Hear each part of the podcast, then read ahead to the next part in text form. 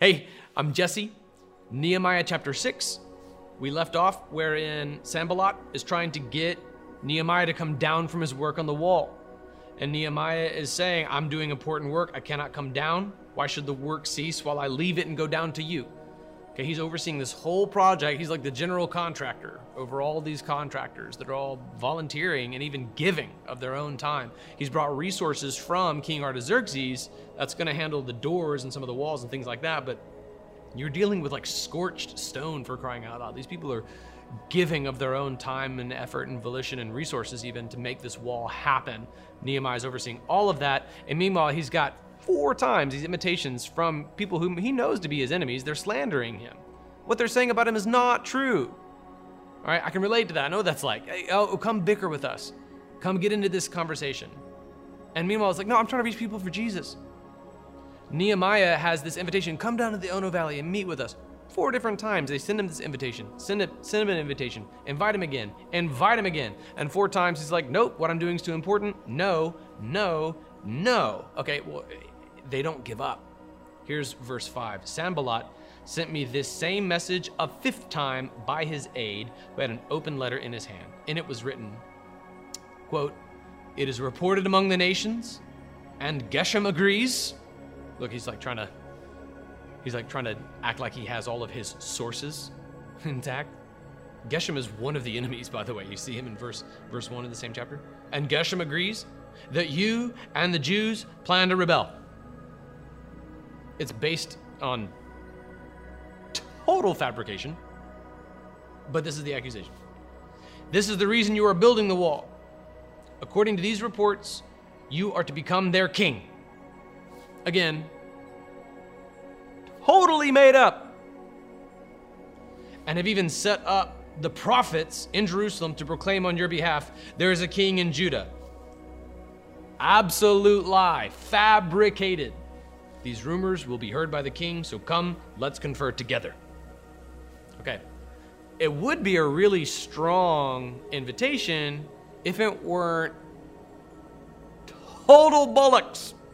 Here's, here's Nehemiah's reply in verse 8. Then I replied to him, There is nothing to these rumors you are spreading. You are inventing them in your own mind. For they were all trying to intimidate us, saying, They will drop their hands from the work, and it will never be finished. But now, my God, strengthen my hands. I love that it ends this way. He doesn't spend much time at all rebuking his enemies. His enemies are like busily at work, scurrying around. I mean, coming up with false letters and false accusations and spreading rumors. This is this is utterly fatuous. Not at no point had Nehemiah ever had the thought ever crossed his mind that he should be the king and that the prophets should say there is a king in Judah and that it's about rebelling. I mean, he was genuinely going before the Lord and asking for compassion in chapter 1 to go to King Artaxerxes. Everything that he's been doing has been with the full blessing of King Artaxerxes. He carries with him permission to do everything that he's doing. This is not an act of rebellion. It's actually done with the full blessing of King Artaxerxes. Yeah, I get it. If you're going to build a wall around your city, it might be because you're trying to protect yourself, and it might be because you're trying to rebel. But the truth is, it's all been blessed by King Artaxerxes. It's none of this has been done under the radar. Now, from the outside looking in, you look at it from Tobiah's perspective and Sanballat's perspective and Geshem's perspective, and they're like, okay, Jewish people are coming back, they're rebuilding, their, they're fortifying their city. Now, I get it, they can be insecure on that front. However, they go way too far when they begin to outright invent stuff. Nehemiah calls them out for this. Like you're inventing this in your own mind. Uh, we get like we get like two verses maybe.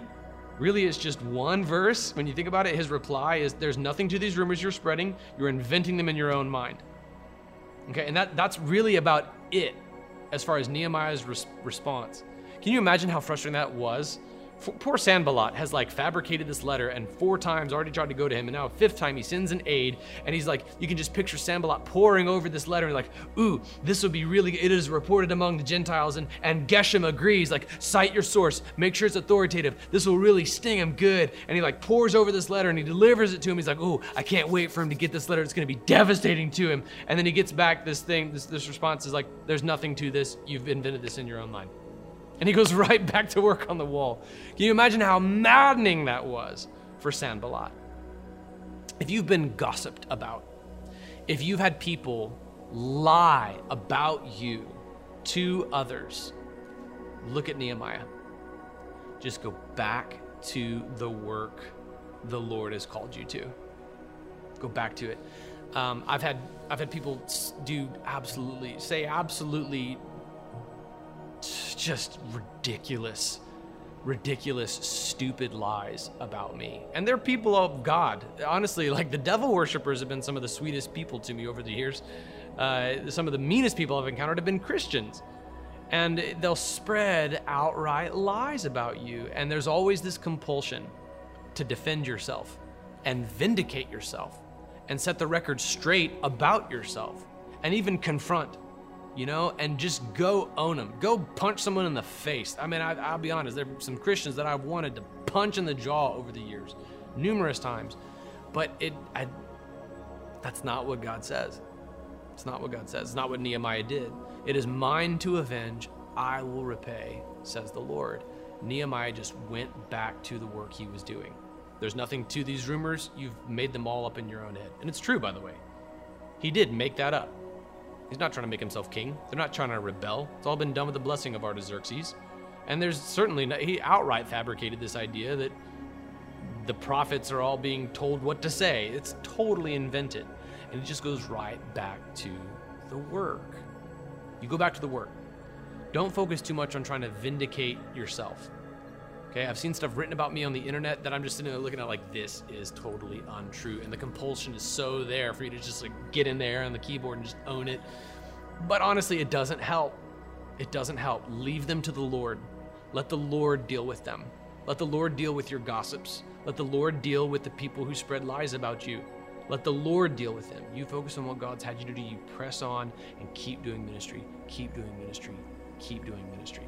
Watch Nehemiah and his detractors emulate him at this point in the text because at this point in the book of Nehemiah, I think he's doing a phenomenal job of keeping his haters in the proper perspective and focusing on where God wants him to go. His final his final prayer is is where it's at.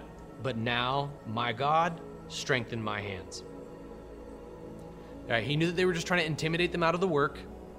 And his prayer is not like, God, send a sharknado to just annihilate all of my enemies. It's not that.